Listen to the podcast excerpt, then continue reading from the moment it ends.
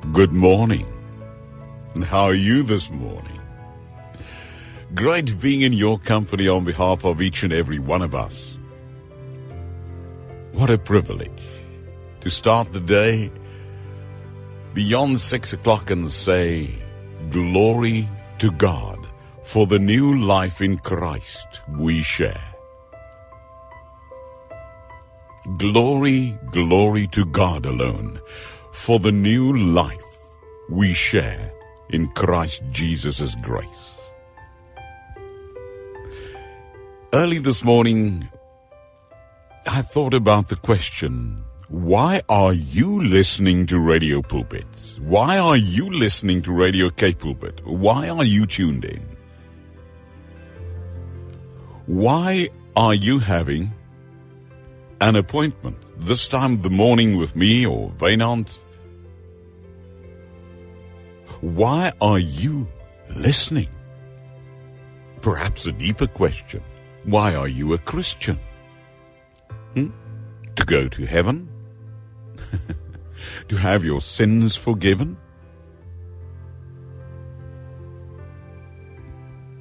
The ultimate biblical sound answer is to glorify God. Simple as that.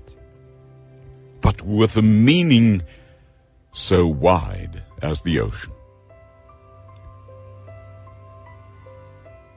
We have a new life in Christ Jesus' grace for one reason to glorify the Lord God Almighty and let no one ever tell you any different because that is the biblical meaning why we are God's children.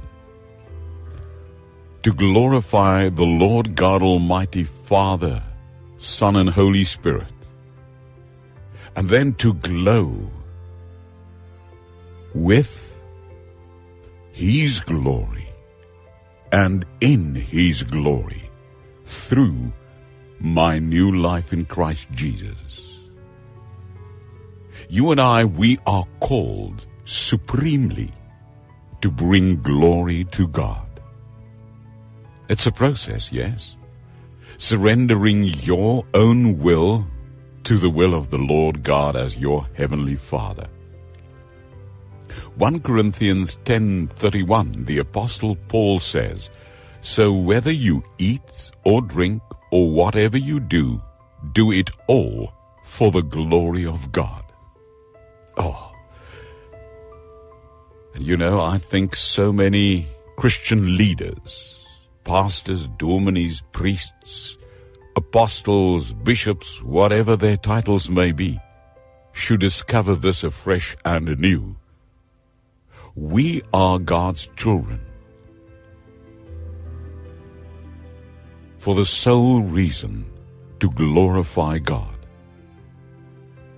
So whether you eat or drink or whatever you do, do it all for the glory of God. 1 Corinthians 10:31 and many other places as well in the Bible.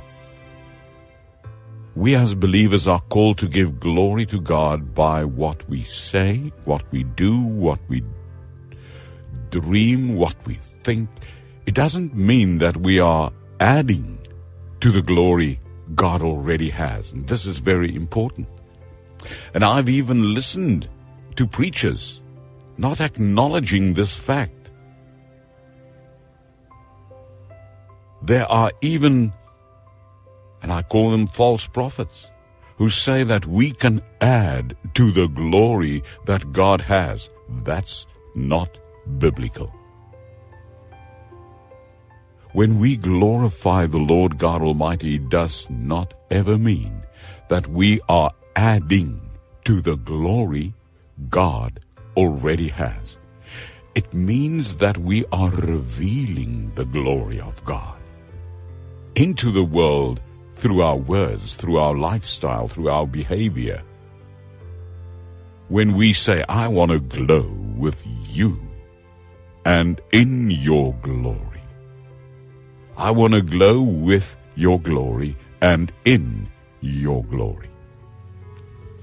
Here at Radio Pulpit, there's a lady called Mpomako. Mpomako, are you listening this morning? I wonder if Mpomako is listening early this morning with her husband Ephraim. Mpo, are you listening? Now, Mpo Mako, she's got uh, a group of ladies she leads, and she calls it Glow. And I'm always interested to hear what Mpomako at Radio Pulpit says. With this movement saying, Glow, ladies. And Mpomako says, when she testifies and ministers in her ministry, we do not add to the glory of God. We are revealing, we are showing, we are glowing in the world through and with our words and lifestyles and behaviorism, glowing with and glowing in God's glory.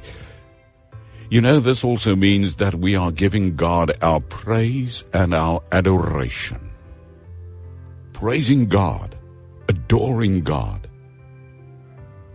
and perhaps you and I can ask the question this morning, how can we as believers, how can we as God's children, as Christians, bring glory and praise to our God? Well, the Bible teaches us there are many ways in doing that, very pra- practical ways, ne? We can submit to God's will in all things and be willing to suffer for Him. John 21, 18 to 19 says, very truly I tell you, when you were younger, you dressed yourself and went where you wanted. But when you are old, you will stretch out your hands and someone else will dress you and lead you where you do not want to go. And then verse 19 of John 21 says, Jesus said this to indicate the kind of death by which Peter would glorify God. And then he said to him, Peter, follow me. You see, I can submit to God's will in all things. And Jesus said that to Peter. He said it in the metaphor. Peter, you know, when one is young, you go and dress yourself and go where you want to go. But when you are old, you will stretch out your hands and someone else will dress you and lead you where you do not want to go. John 21, 19, Jesus said this to indicate the kind of death by which Peter would glorify God. And then Jesus said to Peter, Follow me. You see, you and I, when we glorify the Lord God, it's not always a bed of roses and honky dory and there we go. And it's like so many people say, we just go and praise the Lord and jump up and down. Mm-mm. No, no, no, no, no. It's not that. It's to submit my will to God's will in all things and be willing to suffer for Him. That is glorifying the Lord God. A second perspective is, we find it in Philippians 4.11. We are to be content with what God has given us. Yes. We are to be content. Ons moet tevrede wees met wat God vir ons gegee het. Philippians 4:11 I'm not saying this because I am in need for I have learned to be content whatever the circumstances and not worry knowing God will take care of us Philippians 4:19 and my God will meet all my needs according to the riches of his glory in Christ Jesus. You see that's Philippians 4:11 and that's a perspective of a very practical way in how I can glorify the Lord God by submitting my will to God's will, to be content with what God has given me, and to know that He will meet all my needs according to the riches in His glory in Christ. Another perspective I get in Philippians 4.13, I can do all things through Him that gives me strength. I can rely on God for strength instead of relying on other people. And even deeper than that, I can rely on God Almighty Father, Son, and Holy Spirit for strength and power instead of relying on myself. Yeah, oh, on myself. So many times Christians are so bold in themselves that they are not glorifying the Lord God Almighty, who are the source of strength. And we think we are little Samsons. We can rely on God for strength instead of relying on ourselves or on other people. Another perspective in glorifying the Lord God in a very practical way, we can help others and give the glory to God by praising Him with our mouths. We are called, says Philippians 2 3 to 4, we are called to be selfless and humble. Not always the easiest thing to do in a very practical way, is it? But we are called to be selfless and humble. Do not do anything out of selfish ambition or vain conceit. Rather, in humility, value others above yourselves, not looking to your own interests, but each of others. Hey, now look at us. Look at us. Look at the church. Look at the kingdom. Look at the Christians. Look at myself. Hmm? Philippians 2 3 to 4. Do not do anything out of selfish ambition or vain conceit. That is wat is nou in Afrikaans of in Engels? That is uh, that is that is so opposed to what the world teaches us. It's so opposed to what culture teaches us. Yes, our own culture. Never mind if I'm a Boer or an Englishman or a Xhosa or a Zulu or a Venda or a Sotho or Portuguese or English or German or whatever I may be. Our culture is, hey, to be the big one. Hey, hey, hey, yeah? Humility is at the back. But seldom we show the love, the joy, the peace, the patience, the kindness, the goodness, the faithfulness, the gentleness, and the self-control in our lives, as Galatians 5:22 to 23 says, the fruit of the Spirit is left behind so many times. We don't help others. Just look what happened uh, with uh, the vice president's guards in that video that went viral. Hmm? What is happening to us? And we are here to glorify God with self control. You know, none of these things I've mentioned is easy. And nor do they, they come naturally. It's not natural. It's not natural to have love and joy and peace and forbearance and goodness and faithfulness and gentleness and self-control. That's not natural. And that is neither easy.